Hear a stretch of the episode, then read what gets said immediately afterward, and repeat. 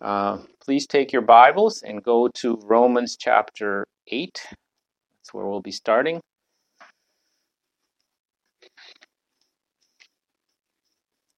Romans 8. Title of this teaching is With Him in Glory.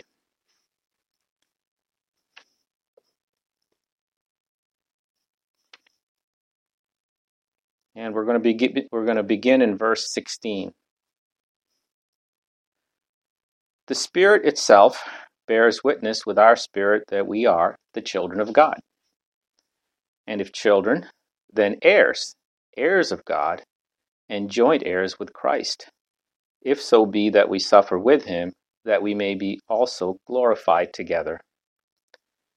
For I reckon that the sufferings of this present time are not worthy to be compared with the glory which shall be revealed in us or to us. So, most of us understand uh, what it means to suffer. I don't think anybody has to be given too much education in that, uh, what it means to suffer and ha- go through challenges. But not everybody fully understands the other side of it, which is the glory that is to come. Paul said in verse 18, I reckon that the sufferings of this present time are not worthy to be compared with the glory which shall be revealed in us. That word reckon is a word that you might be familiar with. It's the word logizomai in Greek, which basically just really means to um, come to a conclusion, draw a conclusion. You do accounting, you do the, I call it doing the math, basically. You take into account information and you come to a conclusion. Uh, that's what it means uh, to consider and then calculate. Uh, and Paul had done that. He had calculated that the sufferings of this present time are not worthy to be compared with the glory that is to be revealed to us. Now, he had done that, but we can also do that math too. We can come to that conclusion. Uh, often, when the sufferings are in our lives, we tend to focus on the sufferings. You know, we tend to focus on those things. Um, and whereas Paul says, I rec, and the sufferings are very real. God's word does not minimize them and say, oh, you shouldn't be suffering, you shouldn't feel bad or anything like that. He doesn't minimize them. But what is making the comparison is, well, it's saying there is no comparison with the glory that is to be revealed. So perhaps if we're going to recognize and under, come to that similar conclusion like Paul did, then we should understand a little bit about glory, what the glory is that is going to be revealed. And uh, You've probably seen the word glory in the scriptures all over the place. And uh, it's a word that has many shades of meaning. You know, it encompasses such things as power, recognition, authority, radiance. In fact, the basic definition of glory is light or brightness, splendor, or radiance from light. You know, like when Paul was on the road to Damascus and the glory appeared around him, the shining bright above the brightness of the sun, that's one of the uses of glory. But it can also refer to manifested power when, when you see God's power in operation. And it can also refer to honor that somebody receives, praise and recognition and acclaim. So it has many different shades of meaning. And we're going to just look at a couple or maybe three places where it's used just to give you a little bit of an idea. And perhaps the best example is in Luke chapter 4. Luke 4. So, whatever it is, it sounds like a good thing, though, doesn't it? Sounds something like you would desire as opposed to suffering. Luke chapter 4, verse 6, and you're all familiar with this record. It's when Jesus Christ was tempted. It says, And the devil said unto him, uh, sorry, sorry, verse 5, I think is where I want to start. And the devil taking up into a high mountain showed unto him all the kingdoms of the world in a moment of time. Okay? And he said, And the devil said unto him, All this power, or authority is the word, all this authority will I give you and the glory of them. For that is delivered unto me, and to whosoever I will, I give it. Okay? Imagine this now. Picture all the kingdoms, every country in the world, and you've probably seen on TV, you know, like a head of state standing somewhere on a big stage and all the military, the tanks and airplanes and missiles and everything driving by. And you've seen, you know, people in big limousines and motorcades. Then you've talked about people at the Olympics who get all this acclaim and glory for winning a prize. How about rock concerts, you know, where people just applaud, go crazy, movie stars, and so on, all that fame. You see all those kind of things. Imagine having the power of all the heads of state of every country and all the fame and acclaim of all these uh, the people that you know the movie stars the rock stars you name it all that combined together multiplied by a few times and maybe we get a glimpse of what the glory that was offered jesus christ that day. Yeah. It's pretty magnificent what he was was he what he was given to uh, you know and he said if you will fall down this is all yours. And you know jesus christ wouldn't have had to go through the crucifixion or any of those things it was his to take, and the devil said, "I will, I give it. This, I give this to people." And how many people sell out for a little piece of that glory that was offered to Lord Jesus Christ? But Jesus Christ turned it all down, and he said in verse seven, uh, or actually, he, the condition was in verse seven: "If thou will, there, if thou therefore will worship, and all, all shall be thine." And Jesus answered and said unto him, Get thee behind me, Satan, for it is written, Thou shalt worship the Lord thy God, and him only shalt thou serve. Jesus Christ turned that glory down. That tells you there's a greater glory, a greater glory than that glory that he was offered. Uh, let's go to Romans chapter 6. But that gives you a little picture of what glory is like and how amazing it is Romans chapter 6.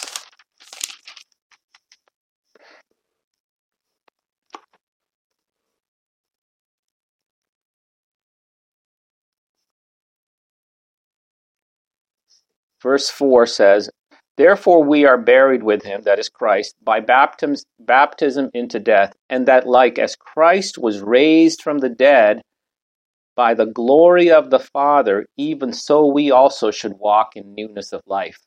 So there you go. There's a, a case where glory is used to show power and operation.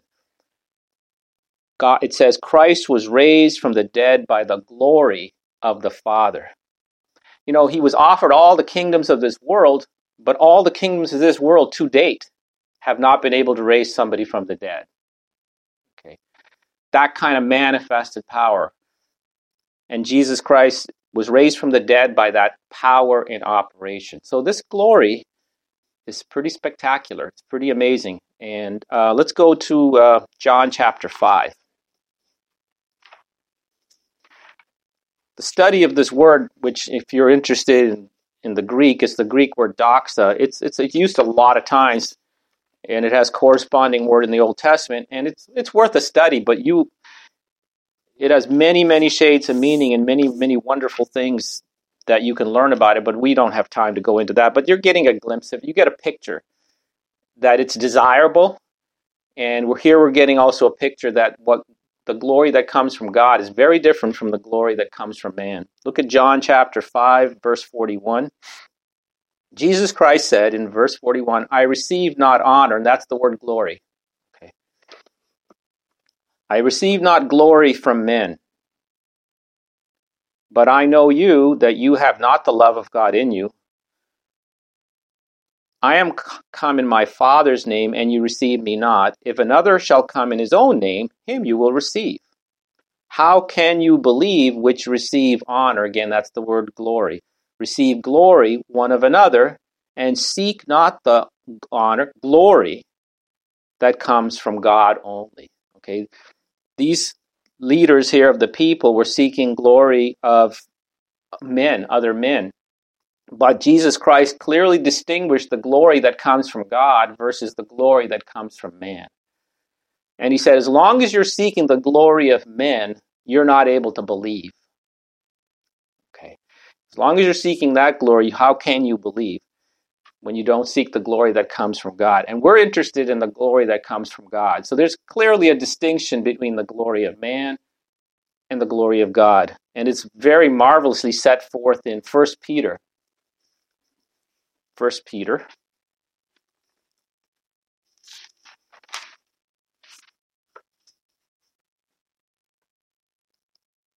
which happens to be a quote from the Old Testament as well. First Peter chapter 1 verse 24.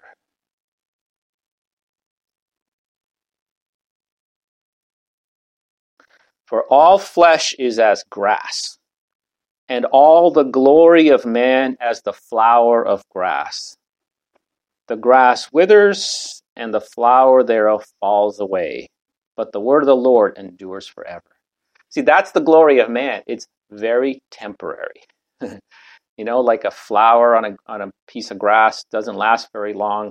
Sun comes and dies, you know, not very short lived. It looks great when it's there, but it's very short lived. That's the glory of man. And seeking the glory of man of this world, and people sell out their whole lives to get the glory of man but it's short lived.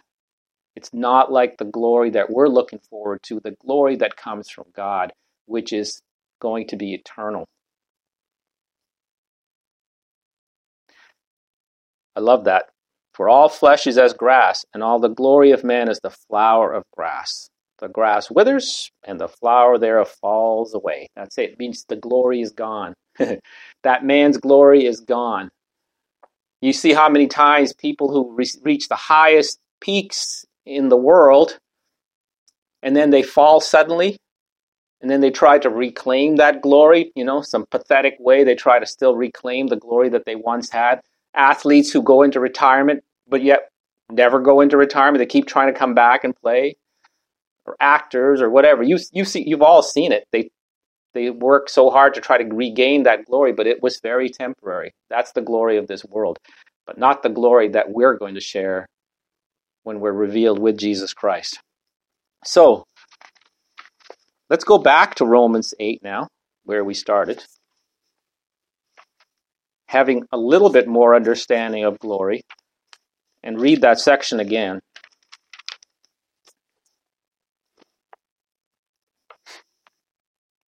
Romans 8.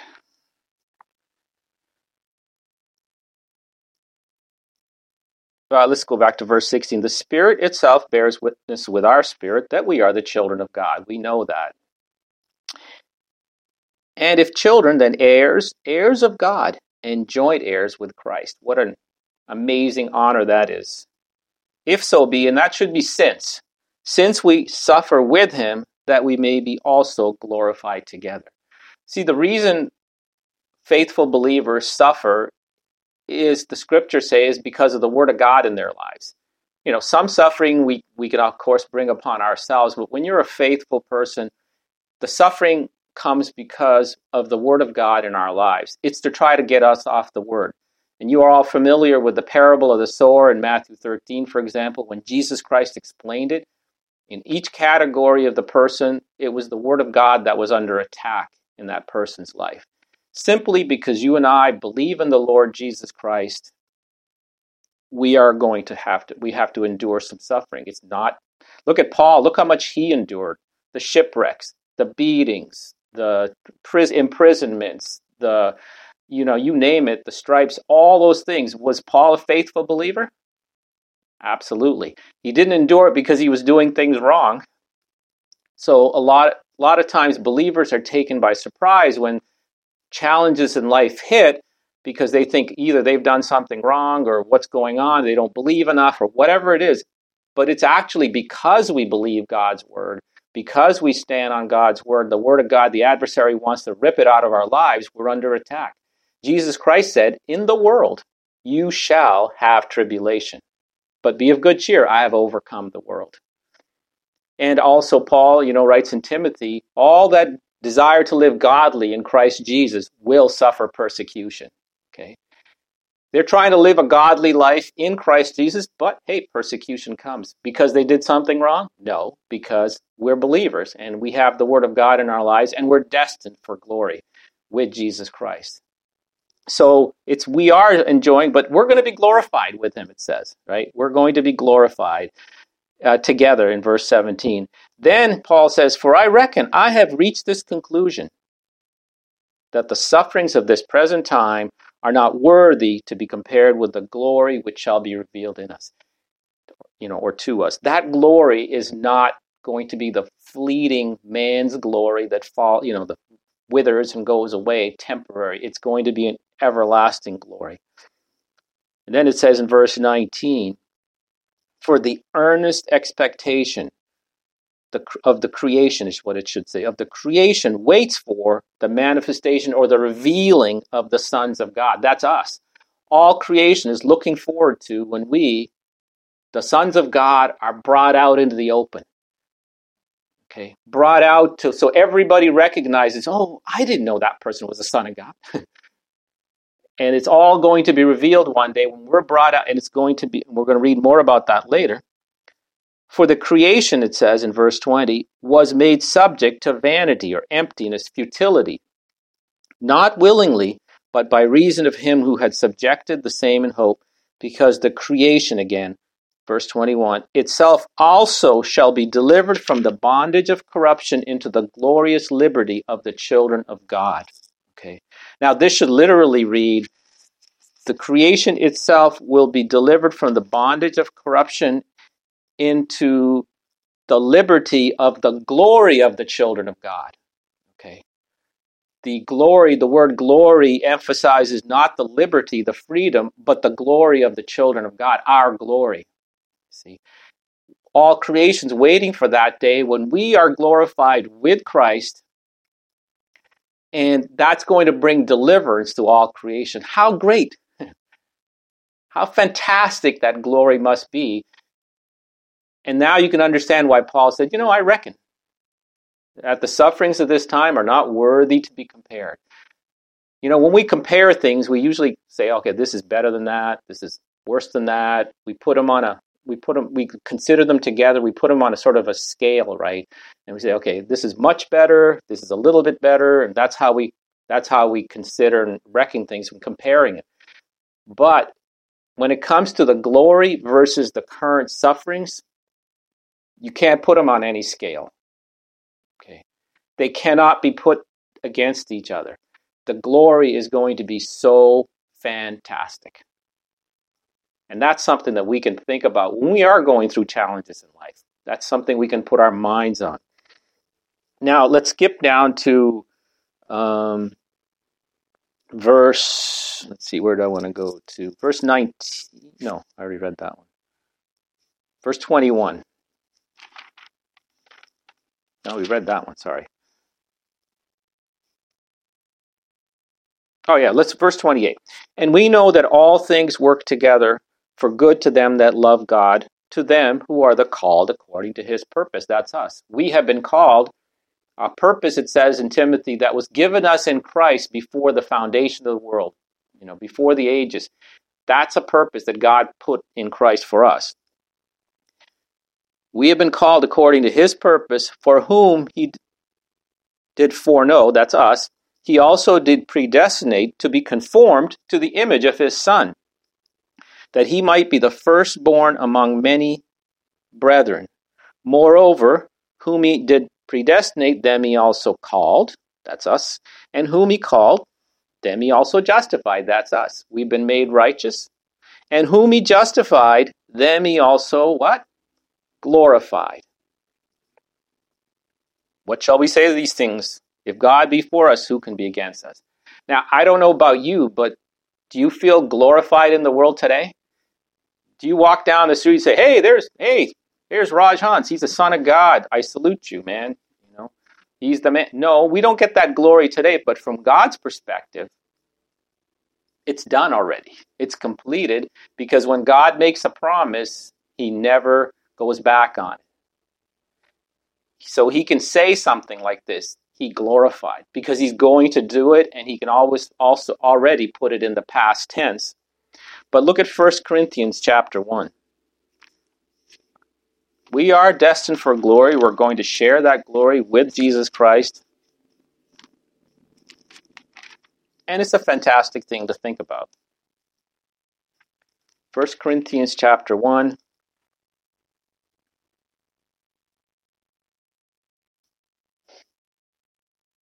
These are to me some of the most comforting verses in in in the Bible. Well, maybe that's an exaggeration, but they're very comforting.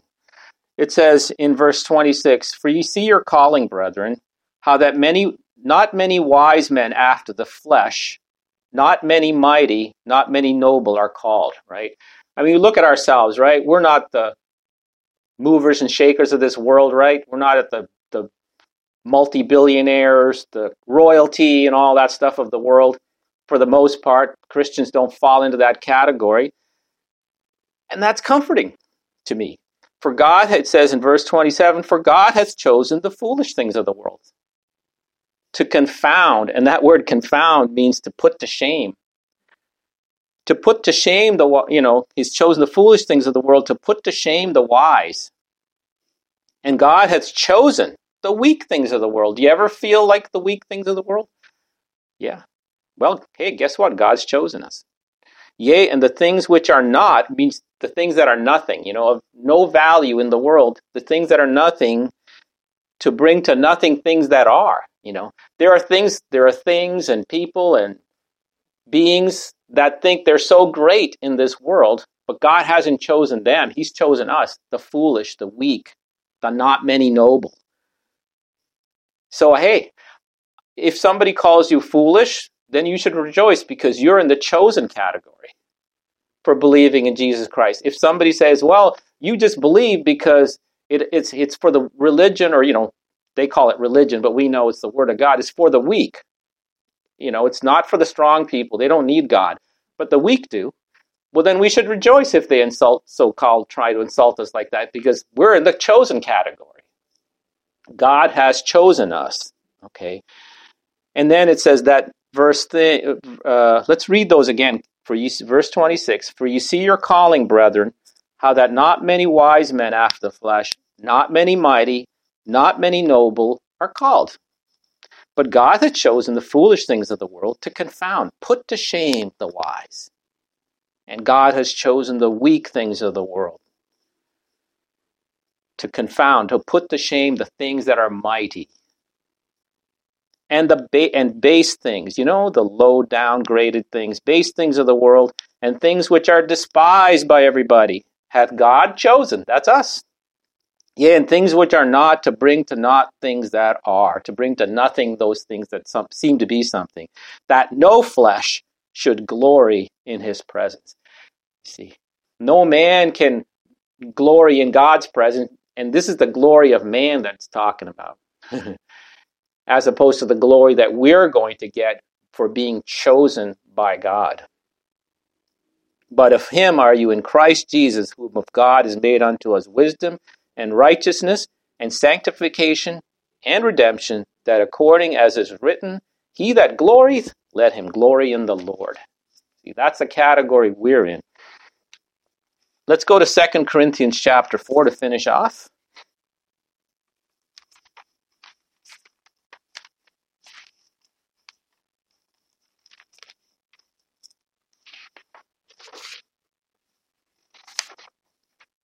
Oh, actually, no, that's not the last. Uh, one more scripture after that, but 2 Corinthians 4. We're going to read in starting and read in verse 8. Paul speaking, Paul and the other ministers speaking about their what was going on in their lives. He said, "We are troubled on every side, yet not distressed. We're perplexed, but not in despair. Persecuted, but not forsaken.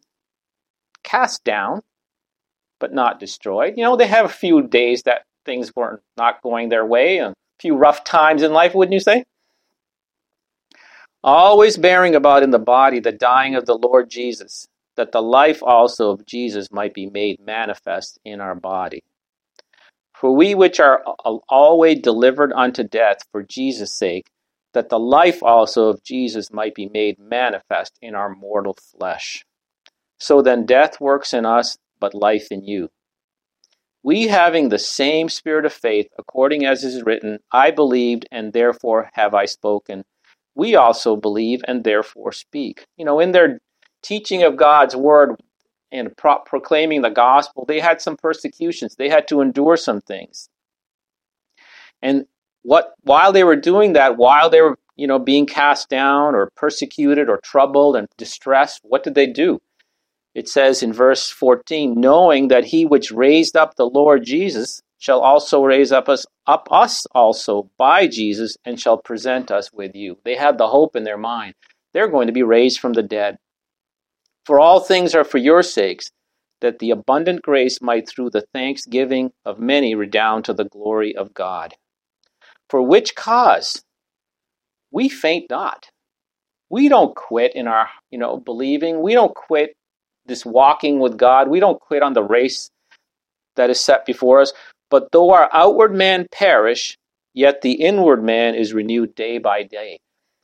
In there, they were coming to a greater and greater understanding and a recognition of the glory and all the other blessings that are going to come in the future. That inward man is renewed day by day for our light affliction, which is but for a moment, works for us a far more exceeding and eternal weight of glory. Okay. So these pressures, these challenges, they put into the category of light affliction. Okay. It was affliction light. Okay. Uh, because on the other side was the far more exceeding eternal weight of glory. Furthermore, the affliction was momentary. You know, this life we have on this earth is very short. Doesn't matter, you know, even if you live to 100 years old, it's a very, very short life on this earth. And that's why if, if you suffer for 100 years as a believer, it's only for a moment compared to eternity and the affliction, which earlier Romans Paul said it's not worthy to be compared, is also is superseded. You know, it's, it's called light. It's superseded by an eternal weight of glory, so big it just outweighs. You couldn't put them on the same scale. That's the glory that they looked forward to. That's what how Paul and his fellow ministers could survive these very challenging circumstances because they had that glory in their mind. Christ coming back, raise us up, the glory that is going to be revealed. We can handle it. And all of a sudden, these extremely challenging, challenging circumstances become light and momentary. Okay. So it's a good thing to have this glory and understanding of it in our minds. And then verse 18, while we look not at the things which are seen, but at the things which are not seen. So what are the things that were seen? The persecution, the affliction, the pressures, being cast down, you know, uh, distressed, perplexed. Earlier in the same book, they were. It says they were afflicted, that they despaired even of life. That's how severe the affliction was. Okay, that's the things that are seen, but at the things which are not seen. So, what are the things that are not seen? The glory. We don't see that right now, but it's coming one day. That's what they decided to focus on. Not the afflictions, but the coming glory. For the things which are seen are temporary, temporal. They're only here today, they'll be gone tomorrow when Christ comes back. But the things which are not seen are eternal. The glory is eternal. Our new bodies are eternal. Our hope, our being with Jesus Christ, those things are eternal. And so that's where they focus their minds and their thoughts and their thinking on as they were enduring the, this life. So the exceeding heavy weight of glory, you can't put it on a scale. You know, if it's it'll it'll blow a scale to smithereens if you try to put the affliction on one side and the weight on the other that the scale couldn't handle the glory, the weight of the glory on this side. It would just blow the whole scale apart. Okay, that's the glory that is coming for us. So now we're going to finish off in Colossians. Colossians chapter three.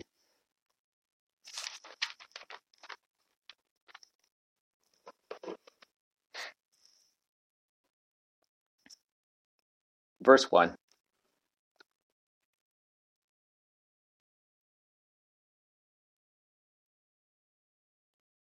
If you, and that should be since, since you since you have been risen with Christ, since then you are risen with Christ, which we all are, seek those things which are above, where Christ sits on the right hand of God in, in his glory there. Set your affection, your thinking on things above, not on things on the earth. Why?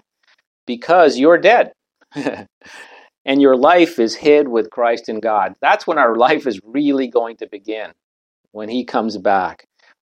For your, your for you are dead and your life is hid with Christ is hid with Christ in God. When Christ, who is our life, shall appear, then shall you also appear with him in glory.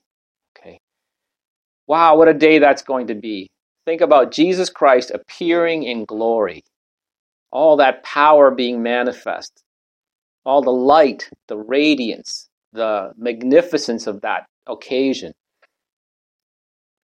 And we're going to be appearing with him, sharing in that, appearing with him in glory. Not because we did some fantastic work, but because Jesus Christ wanted to share that glory with us. Because he made it, and God made it available through Jesus Christ to share with him as joint heirs with him, to be partakers of that glory that is to be revealed. So, what a fantastic reality. We're going to be, when Christ, who is our life, shall appear, then shall we, you also appear with him in glory. So, pressures, tribulations, afflictions, they're all nasty and they're real enough. And like I said, God's word doesn't minimize. You know, it says we're to sorrow with those that sorrow.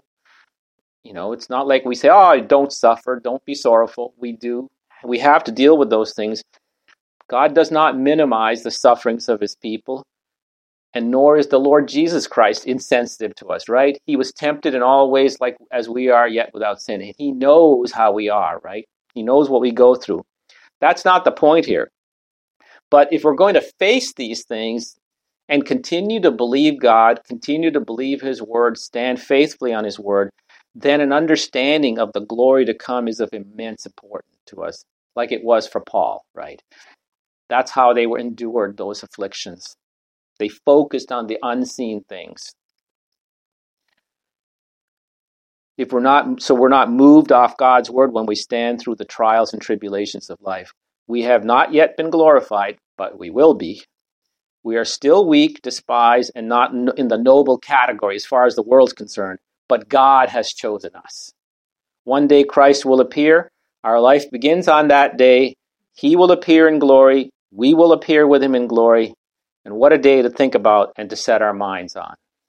So, Heavenly Father, thank you for what you've done for us in Christ, Father. We, of course, don't even understand a minuscule amount of it. I, it's from what your word says, it's going to be so fantastic. Thank you for doing all that for us so that we could not glory in your presence, but we glory in our Lord Jesus Christ. Thank you for his accomplishments on our behalf and for all the love and blessings you've showered upon us through him. And we thank you in his wonderful name. Amen.